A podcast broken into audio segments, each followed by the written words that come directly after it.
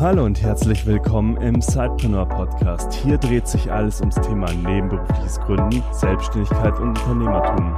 Dein Host für die heutige Folge ist Juliane Biener. Und jetzt ganz viel Spaß mit der folgenden Episode.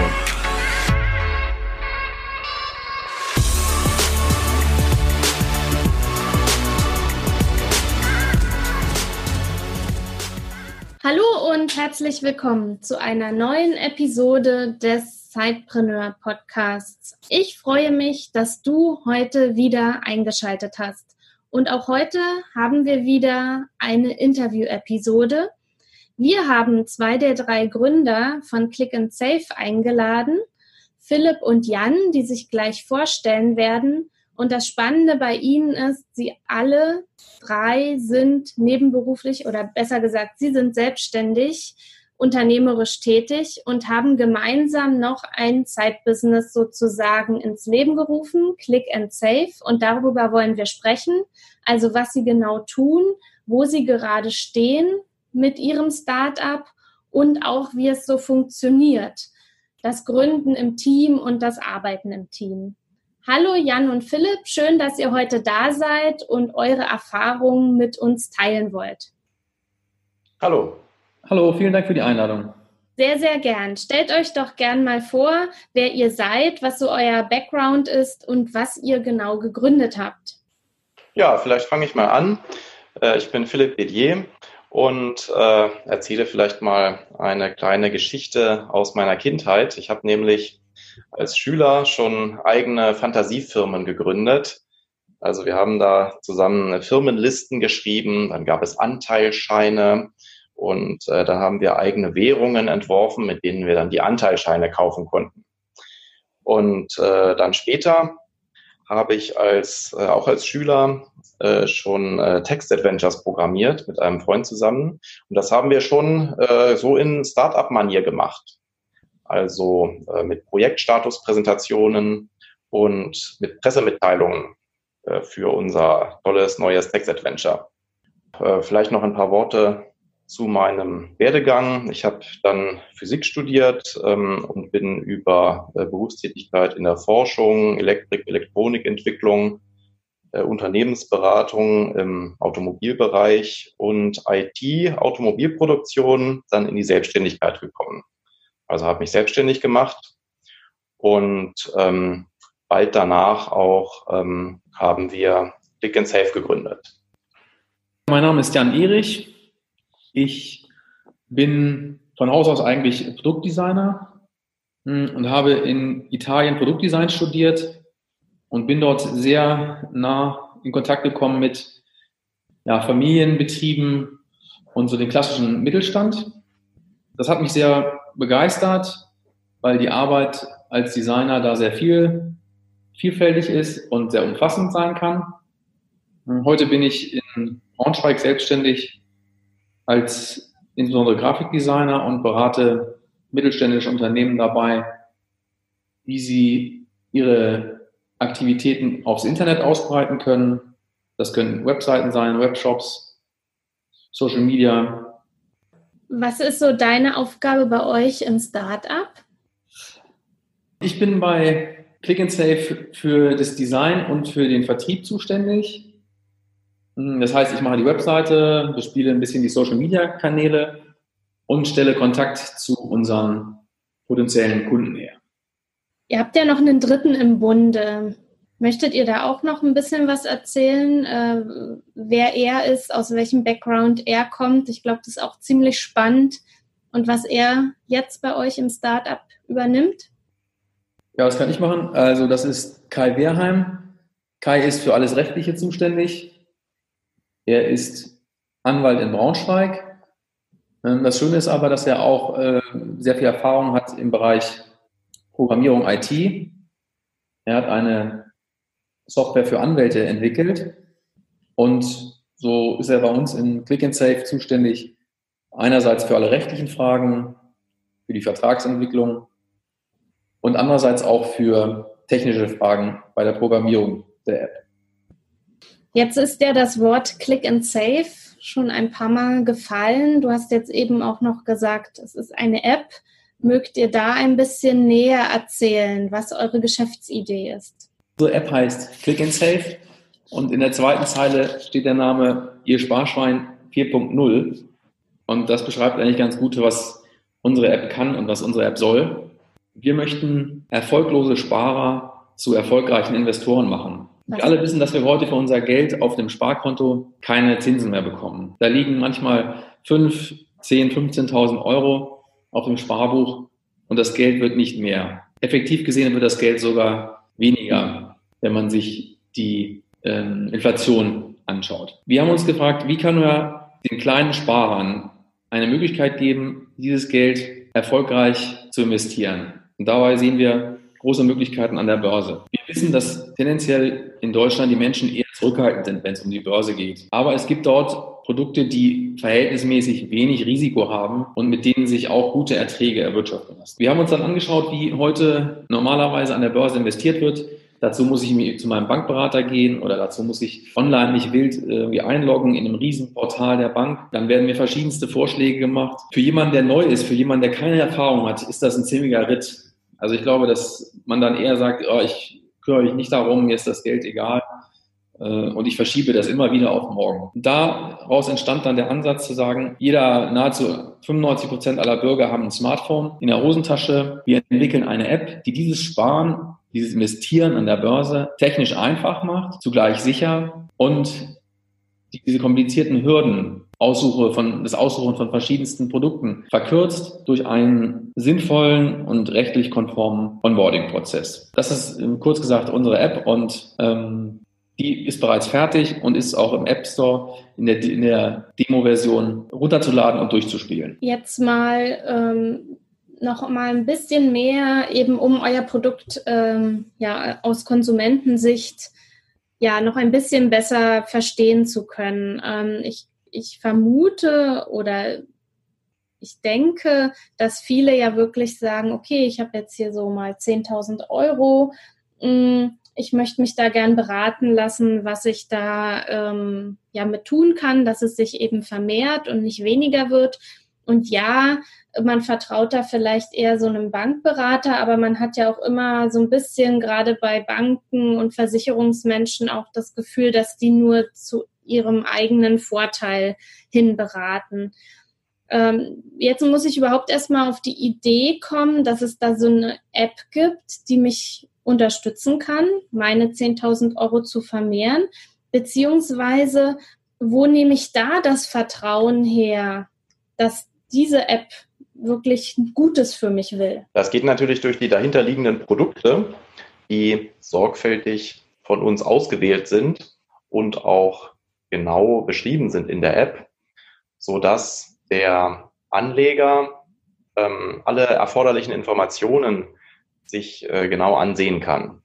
Alle Kosten äh, werden offengelegt. Die Kosten sind auch besonders günstig. Das liegt eben daran, dass wir gerade nicht äh, so ein Provisionsmodell fahren wie die meisten Bankberater, die dann an dem Verkauf der eigenen Produkte noch verdienen. Und außerdem bieten wir schon eine viel größere Flexibilität an. Du hast gerade von 10.000 Euro gesprochen. Das ist eben die klassische Schwelle, ab der man zum Bankberater geht. Das ist dann schon viel Geld und dann nimmt man sich dann die Zeit. Aber bei uns geht es schon ab 10 Euro. Also ich habe eine ähm, eine neue Hose gekauft und die habe ich ein bisschen günstiger bekommen als gedacht. Habe ich 10 Euro gespart. Da kann ich einfach die App aus der Hosentasche ziehen und stelle auf meinem Rädchen 10 Euro ein und dann drücke ich auf Investieren. Und dann sind die 10 Euro an der Börse investiert in eines der vorkonfigurierten Produkte, die ich da vorher ausgewählt habe. Das klingt spannend. Wie macht ihr da auf euch aufmerksam, dass ich überhaupt weiß, dass es diese App gibt? und alles, was ich sozusagen vielleicht spare, eben beim Shopping oder wo auch immer, eben da investieren kann? Wir planen Mitte Juli in den sogenannten B2C-Betrieb zu gehen, sprich, dass Endkunden über unsere App investieren können. Und dazu werden wir auf verschiedene äh, Messen gehen. Wir nutzen ganz normal Social-Media-Kanäle. Wir glauben, dass eine ganze Menge ähm, Web-affine und auch so Tech-affine Leute da äh, doch einen Bedarf haben und schnell einsteigen werden und das einfach mal ausprobieren werden. Dieses Thema Sparen in ETFs ist eigentlich in aller Munde, wenn man sich einmal Werbung anschaut, zum Beispiel von, äh, von der Deutschen Bank, DWS, die haben so einen äh, inneren Schweinehund, so einen Schweinehund haben die entwickelt, eine Werbekampagne. Da gibt es verschiedene Banken, die gerade dieses Thema sehr stark angehen, wo wir quasi mit aufspringen möchten, beziehungsweise wo wir in den Strom mitschwimmen wollen. Wir haben sehr gute Produkte, das muss man auch sagen. Ähm, was wir den Leuten anbieten, ist wirklich sehr attraktive äh, Renditemodelle, sodass also auch Leute, die vielleicht eher äh, konservativ sind, sagen werden, oh, ich probiere es mal aus, nehme einen kleinen Betrag, investiere ich mal und ich schaue mal, wie sich das entwickelt. Ich möchte auch gerne noch was zum Thema Vertrauen sagen. Vertrauen ist ja auch etwas, das entwickelt sich ähm, aus dem Gefühl, die Kontrolle zu haben. Und da können wir mit unserer App, glaube ich, auch punkten, denn ich kann jederzeit das Telefon aus meiner Hosentasche ziehen und gehe auf den Reiter meine Investments und dann sehe ich den aktuellen Stand meiner Investments. Das geht nicht mit jedem Bankberater so. Da kriege ich vielleicht einmal im Monat einen Auszug oder ich muss mich an meinen Computer zu Hause setzen, mich irgendwo einloggen und sehe dann Zahlen. Das macht man natürlich nicht so häufig. Da können wir also mit unserer App, die man, mit der man jederzeit die Kontrolle hat, ähm, äh, gut punkten. Wunderbar, es klingt auf jeden Fall spannend und wir werden das auch in den Show Notes einfach mal den Link ja mit posten zu eurer App, dass für alle die, die das auch interessant finden, einfach mal schauen können. Ihr macht ja nun dieses Business eben sozusagen als gemeinsames Side-Business. Ihr seid alle drei hauptberuflich eben ja unternehmerisch selbstständig tätig und eben ja die Entwicklung dieser App und jetzt auch der Markteintritt, das ist sozusagen ein ja nebenberufliches Business. Wie habt ihr euch denn gefunden? Ja, also ich kann sagen, äh, wie haben wir uns kennengelernt? Äh, Kai habe ich in der Grundschule kennengelernt und äh, Jan bei einer Bürobesichtigung. Äh, und der, der Rest, äh, da hat sich dann das eine äh, in das andere ergeben. so haben wir zusammengefunden. Ja, ausschlaggebend ist einfach die Expertise, die wir haben unser beruflicher Hintergrund ergänzt sich perfekt. Und das, glaube ich, ergibt ein sehr gutes Trio. Und die Eingespieltheit aus, ich glaube, 15 Jahren Selbstständigkeit merken wir einfach jeden Tag. Ne? Selbstständig arbeiten fällt uns nicht schwer. Wie organisiert ihr euch dann, wenn ihr jetzt eben alle hauptberuflich eben noch etwas anderes macht? Wie schafft ihr es da, ja, euch auszutauschen, euch zu treffen und so weiter und so fort, an eurem Business weiterzuarbeiten? Ja, wir sind in dieser Sache doch sehr analog unterwegs. Wir treffen uns alle zwei Wochen zu einem Gesellschaftertreffen. So heißt das auch ganz hochtrabend immer in unserem Terminkalender. Mhm. Wir verwenden keinerlei Tech-Tools, um jetzt uns noch zu optimieren, außer unser großes äh, Redmine, wo wir Termine machen oder einzelne Informationen zu Kunden und Projekt, zum Projektstand hinterlegen. Ich glaube, es ist einfach die Erfahrung aus Selbstständigkeit, dass, ähm, dass wir erfolgreich zusammenarbeiten. Habt ihr dann ein Büro oder ähm, wie macht ihr das? Dann trefft ihr euch da irgendwie rotierend? Also ich habe gehört, zwei von euch auf jeden Fall sind aus Braunschweig, aber ich vermute mal, ihr alle drei kommt da so aus der Umgebung. Ja, richtig. Wir kommen alle aus der Umgebung. Wir sind ungefähr nur zehn Kilometer voneinander entfernt. Wir haben uns bei, dem, bei der Bürowahl äh, von sehr erfolgreichen Unternehmen inspirieren lassen. Uns begeistert ja sehr die Garage von Hewlett Packard. Und so erinnert auch unser Büro nicht äh, zufällig an diese Hewlett Packard Garage. Ist etwas karg gehalten, äh, aber komplett entspricht es unseren Bedürfnissen. Es sind da drei Stühle, ein Tisch, wo man sich ausbreiten kann, perfektes WLAN, Telefon und an der Wand hängen alle notwendigen Informationen der letzten Wochen. Und dort trefft ihr euch dann regelmäßig alle zwei Wochen? So ist es. Mhm. Wie kann ich mir das so vorstellen? Ähm, wir selbst bei Sidepreneur arbeiten ja auch im, im, Team. Wir arbeiten ja sogar remote äh, in Frankfurt und in München. Wie sieht es bei euch aus? Ähm, ihr trefft euch eben alle zwei Wochen. Ähm, wie sieht die Arbeitsteilung bei euch aus? Wer macht was und ja, wo liegen die Stärken des Einzelnen? Es gibt schon eine recht geordnete Arbeitsteilung.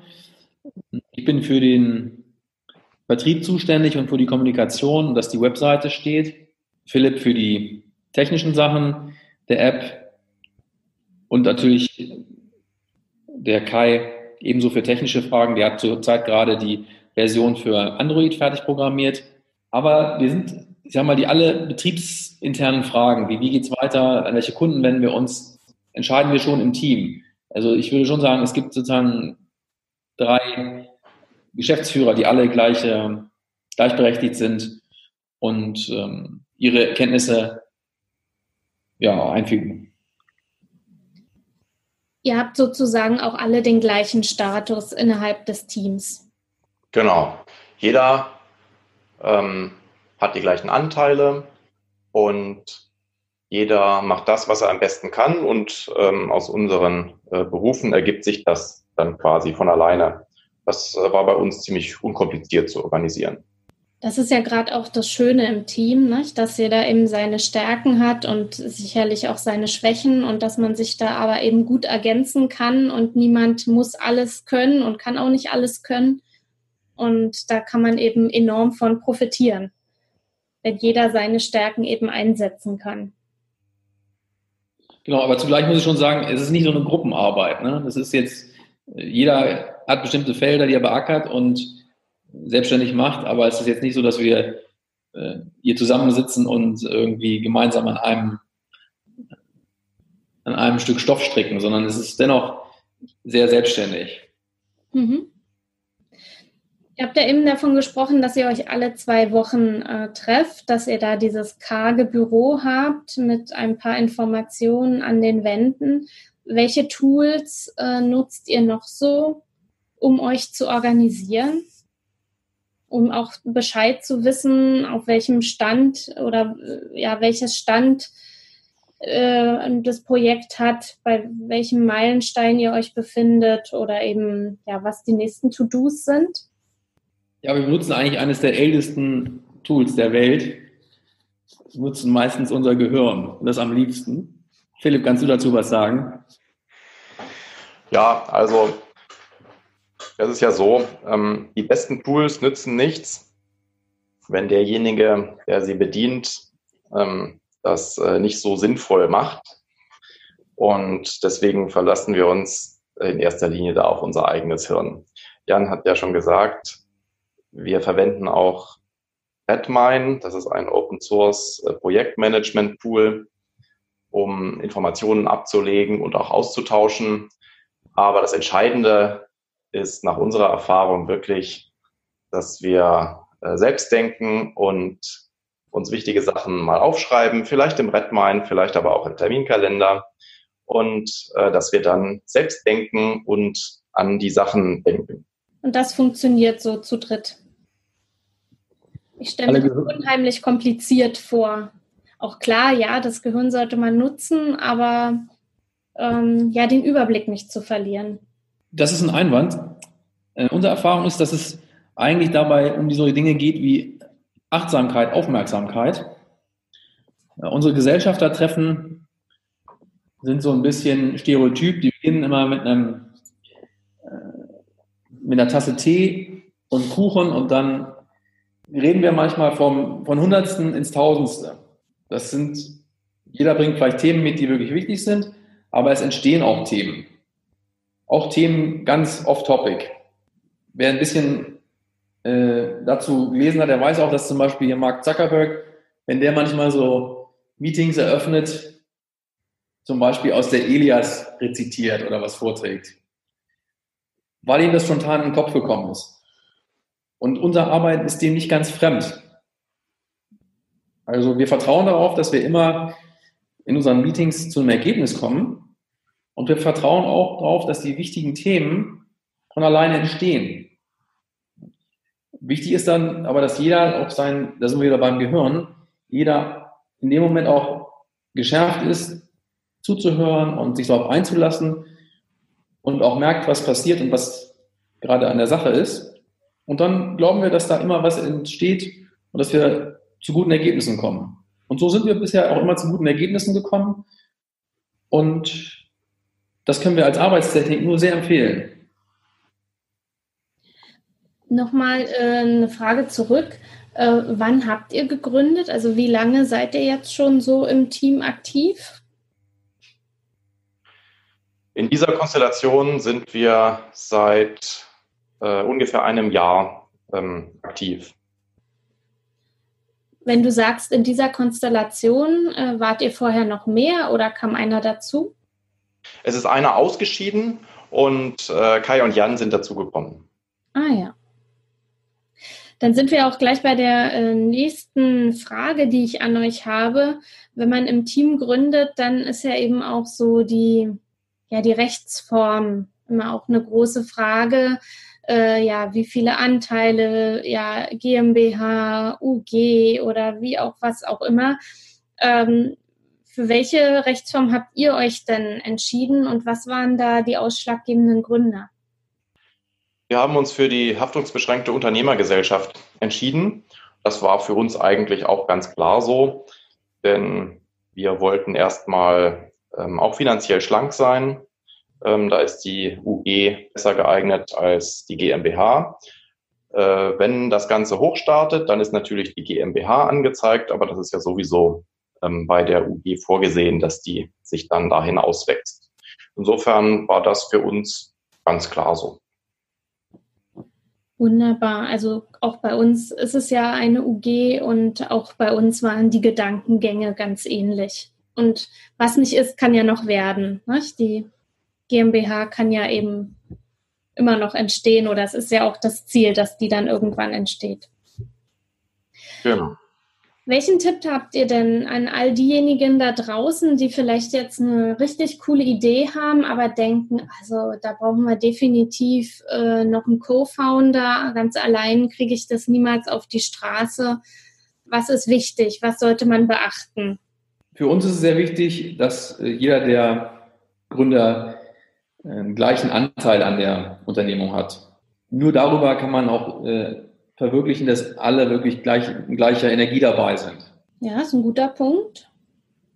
Und ähm, ja, sonst sind wir eigentlich so von diesen, ich nenne es mal so ein bisschen Kerntugenden überzeugt. Es macht Sinn, in einem Team sich aufzustellen, was sich erstmal ergänzt und auch, sage ich mal, die Haus, die, die so Kernkompetenzen über Kernkompetenzen verfügt wie Hausverstand und Kopfrechenkünste und ähm, die auch ein bisschen praktisch veranlagt sind. Kein Fehler. Es ist kein Fehler, wenn jemand auch mal ein Fahrrad flicken kann. Was meine ich damit? Also, mm, ich glaube, es ist für uns nicht so wichtig, das Thema, nehmen wir das Thema Büro. Für uns ist es nicht so wichtig, dass wir jetzt an der ersten Adresse im Hochhaus ein Büro haben und unten unser Schild an der Tür. Ja, das kann zum späteren, späteren Zeitpunkt sehr hilfreich sein und können uns gut vorstellen, zum Beispiel nach Hamburg zu gehen wo viele andere Banken sind oder Fintechs hm, oder auch nach Berlin.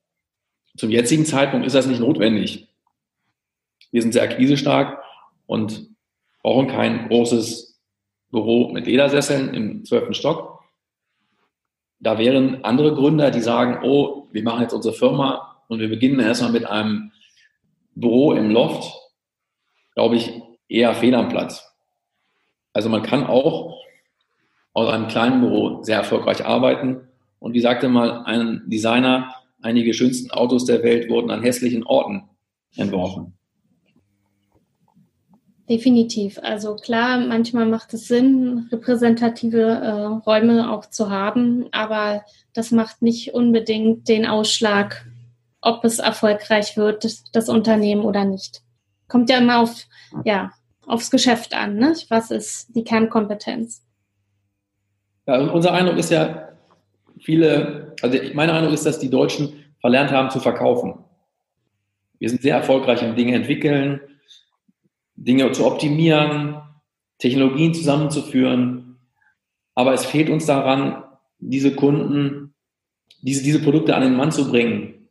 Und auch dieses, ich sage mal ganz äh, abfällig, den Ausdruck Klinken putzen. Da sind wir uns in Deutschland manchmal zu schade für. Aber alle guten Produkte müssen Leuten erklärt werden, müssen Leuten beigebracht werden. Und man kann nicht nach den ersten zehn Klinken, an die man, äh, die man gedrückt hat, aufgeben. Ne? Ich glaube, das ist ein wesentlicher Punkt.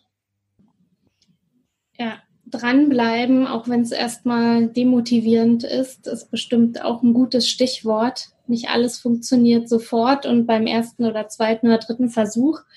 Wie motiviert ihr euch dann dran zu bleiben? Denn ich stelle mir das schon auch sehr herausfordernd vor, jeder mit seiner eigenen Selbstständigkeit dann auch noch daneben das Gemeinschaftsprojekt voranzutreiben. Philipp, was, wie sind deine Erfahrungen? Ich glaube, uns macht es als Team Spaß, zusammenzuarbeiten. Das ist wirklich eine Bereicherung und das erlebe ich keineswegs irgendwie als Stress. Was meinst du dazu? Wir ziehen auch aus unseren regelmäßigen Besprechungen, in denen wir auch immer mal vom Thema abschweifen, gegenseitig Energie. Da motivieren wir uns gegenseitig. Da kommen mal andere Gesichtspunkte und äh, da, wo der eine mal nicht so zuversichtlich ist, da ist der andere zuversichtlich. Das hilft uns sehr. Ja, und was ich noch empfehlen kann, sind diese äh, asiatischen Entspannungsübungen, wie sie auch Ferdinand Piech macht. Wir sind ja hier nun in der Region Wolfsburg, Braunschweig, Hannover, mhm. Wo sich alles um Autos dreht und äh, explizit seien diese Entspannungsübungen, die Ferdinand Piech macht, allen empfohlen. Ah ja. Wie sehen die aus? Das müsst ihr mal googeln. Das ist eigentlich, das sind so ganz japanische, ganz klassische Übungen, wo man in kurzer Zeit einen sehr guten Erfolg hat. Auf jeden Fall, das werde ich mal tun. Das klingt interessant. Und die nutzt ihr praktisch, diese Entspannungsübungen? Ich spreche jetzt nur für mich. Hm. Okay. Wo seht ihr euch dann selbst in drei Jahren? Was sind so die nächsten Meilensteine? Also in drei Jahren möchten wir äh, Investoren gefunden haben, die uns die äh, Marketingkampagne finanzieren, sodass wir von 1500 Nutzern auf 150.000 Nutzer gewachsen sind. Denn dann haben wir richtig Erfolg. Außerdem möchten wir europaweit aktiv dann sein. Im Moment äh, sind wir da im deutschsprachigen Raum. Äh, wir möchten das dann aber gerne ausdehnen, denn ähm, das bietet sich bei unserem Produkt an. Und wir können uns auch vorstellen, jetzt primär als Click and Save, äh, Ansprechpartner zu werden, also Softwareunternehmen, das für Banken und Fondsgesellschaften Software entwickelt, ganz unabhängig von unserer Entwicklung. Ich glaube, dass wir da sehr stark sind und ganz neue Produkte auch noch entwickeln und optimieren können.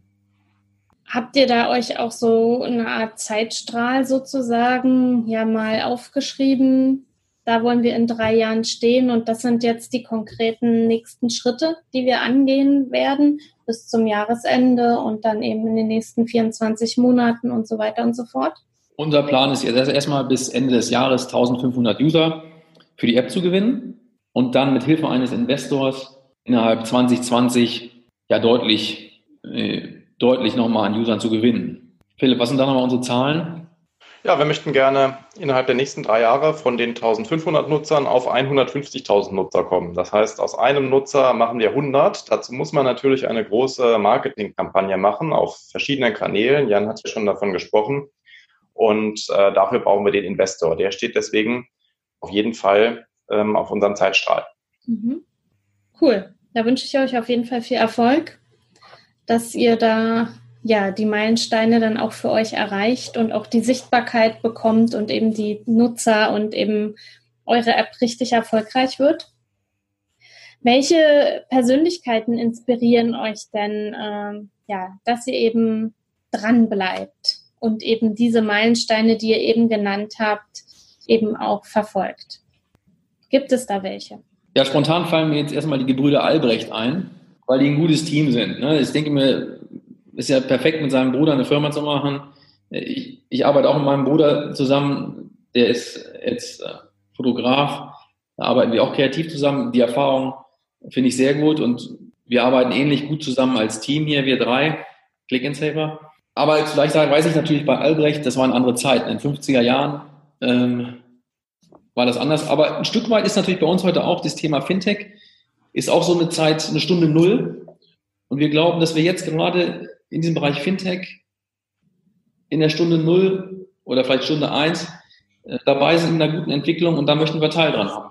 Und das habt ihr ja auch. Jetzt möchten wir Erfolg haben. Belest ihr euch da auch oder ich sag mal, klar, vieles äh, entsteht über Gespräche, über eben Ideen, die im Kopf entstehen, aber gibt es auch so ein bisschen Literatur, wo ihr sagen würdet, ja, also wenn du erfolgreich werden möchtest, klar, da gehört noch dies und das und jenes dazu, aber das Buch könnte ich dir empfehlen, da lies mal rein. Ich könnte jetzt ein älteres Buch empfehlen, das ist äh, The Way Ahead von Bill Gates. Was ich ganz interessant fand, äh, was ich ganz interessant finde wegen der Visionen. Und Philipp, fällt dir noch ein Buch ein? Also ich sage, lies mal Die Buddenbrooks von Thomas Mann. Der erste Teil reicht. Da äh, ist der Aufstieg der Familie drin beschrieben. Und ich glaube, dass man aus einer Erzählung wesentlich mehr ziehen kann als aus einem Sachbuch. Deswegen empfehle ich Buddenbrooks. Sehr spannend und ich glaube, selbst der erste Teil ist doch, glaube ich, auch schon sehr umfangreich, oder? Ja, ja, der ist umfangreich. Es gibt allerdings auch Sachbücher, die sind auch umfangreich und die schrecken mich immer noch mehr ab mhm. durch ihren Umfang, weil die eben dadurch, dass die Sachbücher sind, ein bisschen bröger sind als äh, Romane. Hm. Wir hatten ja im Vorgespräch schon ein bisschen uns unterhalten, ja, über euch als Persönlichkeiten, als Unternehmer. Äh, da kam so ein ganz tolles Statement, beziehungsweise ähm, du, Philipp, du hast ja auch deine ja, Geschichte ein wenig erzählt, wie du so zum Gründen gekommen bist. Was ist denn so euer Tipp nach draußen an alle die, die jetzt zuhören und sagen, ja, ich ich, glaube, ich lege jetzt mal los und ich habe ja auch jemanden, mit dem ich das mir richtig gut vorstellen kann. Wir glauben ja, nicht, dass also da, mach, Entschuldigung. Mach, fang, mach du Philipp, ich, ich mal hinterher. Mach du. Okay. Ja, da kann ich äh, drei Sachen sagen. Erstens, Anteile gleich verteilen, nämlich damit sich alle gleich verantwortlich fühlen. Ich habe das einmal anders erlebt. Das äh, funktioniert genau dann nicht, wenn es schwierig wird. Deswegen Anteile gleich verteilen. Alle Fachgebiete abdecken ist der zweite Punkt. Man sollte alle, jedenfalls alle wichtigen Fachgebiete im eigenen Team abdecken. Sonst äh, wird man Schwierigkeiten bekommen. Und jetzt von meiner Perspektive als äh, eher Techniker, unterschätzt das Verkaufen nicht. Das muss am Ende auch verkauft werden. Ja, meine Einschätzung, ich glaube, dass Gründer schon immer Gründer waren. Auch der beste Coach oder das beste Sachbuch kann einen nicht zum Gründer machen. Gründer war man eigentlich schon als Kind, da hat man immer irgendwas entwickelt oder war besonders kreativ. Jetzt, wenn man erwachsen ist oder wenn man nach dem Studium ist, muss man einfach sagen, muss man mutig sein, muss man passende Teammitglieder finden und dann hinausgehen und sein Unternehmen gründen. Ihr habt ja jetzt beide nochmal so ganz stark auch darauf äh, angesprochen, dass ihr es sehr wichtig findet oder sehr gut findet, im Team zu gründen, weil man eben die unterschiedlichen ja, Teilbereiche gut abdecken kann, weil eben nicht einer alles können muss äh, oder sollte. Wie, äh, da habe ich jetzt nochmal die Frage zu euren anderen Businesses, die ihr habt. Seid ihr da Einzelgründer oder seid ihr da auch im Team? Da sind wir eigentlich alles Einzelgründer. Ich weiß nicht genau, ob der Kai, ich glaube, der ist Rechtsanwalt in Gemeinschaft, kann mich aber auch irren. Aber eigentlich sind wir alles Einzelgründer. Ihr seht aber tatsächlich da eben dann auch große Vorteile, äh, im Team zu gründen. Ja, das hängt damit zusammen, was man macht. Mhm. Bei unserer App Click and Save müssen wir eben wirklich verschiedene Gebiete abdecken. Anspruchsvolle Technik. Wir brauchen Marketing und zwar in groß. Und wir müssen uns da auch um die rechtlichen Rahmenbedingungen kümmern. Deswegen brauchten wir schon mal mindestens drei Leute. In unseren ähm, Einzelselbstständigkeiten ist das anders. Ähm, wenn ich, ich bin, ich bin IT-Unternehmer. Als IT-Unternehmer kann ich mich eben auf meine Technik konzentrieren. Klar brauche ich noch was Unternehmerisches dabei. Aber das Wesentliche ist, dass ich die Technik anbiete und abliefere. Das kann ich auch alleine machen. Jan äh, als Webdesign-Berater, der kann Webdesign-Beratung auch alleine machen. Und Kai als Rechtsanwalt, der kann seine Rechtsberatung auch alleine machen. Es hängt also immer davon ab, was man, was man machen möchte. Und äh, bei unserem Click and Save, da kommen so viele Sachen zusammen, dass man das nur als Team schaffen kann. Es geht ja auch um dieses Thema Startup. Ne? Wir sind ja, äh, die App ist ja in dem Thema, ist ja was Neues, eine Innovation und skalierbar. Also es fällt komplett unter die Definition von Startup. Wenn jetzt jemand nochmal einen Kiosk aufmacht, das sind ja alles keine Startups. Wenn jetzt neu einen Kiosk gründet, ist, kein, ist für uns kein Startup. Weil das ist äh, einfach eine Selbstständigkeit. Die kann ich alleine gründen. Vielleicht nehme ich noch jemanden rein, der besonders gut irgendetwas kann, aber es ist kein Startup. Bei uns geht es ja wirklich darum, etwas Neues nach vorne zu bringen und von verschiedenen Seiten äh, effektiv auf die Beine zu, auf die Beine zu stellen. Also tatsächlich, also das erlebe ich jetzt auch äh, in Gesprächen mit anderen Startups und gerade die, die eben ja eben eine App entwickeln oder irgendein Tool, dass, dass das nur im Team ähm, oder ja sinnvoll ist, weil man sich eben gut ergänzt und jeder andere Fähigkeiten mitbringt. Ja, vielen Dank, Philipp und Jan, für eure Zeit, für, euren, für eure Einblicke in euer Startup Click and Save und äh, dass ihr auch mit uns ein wenig ja eure Gründungsgeschichte geteilt habt, aber auch eure Vision, wohin ihr gehen wollt, was ihr erreichen wollt. Ich wünsche euch da ganz viel Erfolg, dass ihr die Meilensteine nehmt und erreicht. Ihr könnt ja gerne auch mal berichten wie ihr weiter vorankommt. Ja, und euch lieben Sidepreneuren da draußen, ja, viel Erfolg mit eurer Geschäftsidee, mit euren Ideen, mit eurem Side-Business und dann bis zum nächsten Mal im Sidepreneur Podcast. Bis dann. Tschüss. Du willst noch mehr Tipps, Tricks und dich mit anderen Sidepreneuren vernetzen? Dann komm doch einfach in unsere Facebook-Community. Den Link dazu findest du in den Show Notes.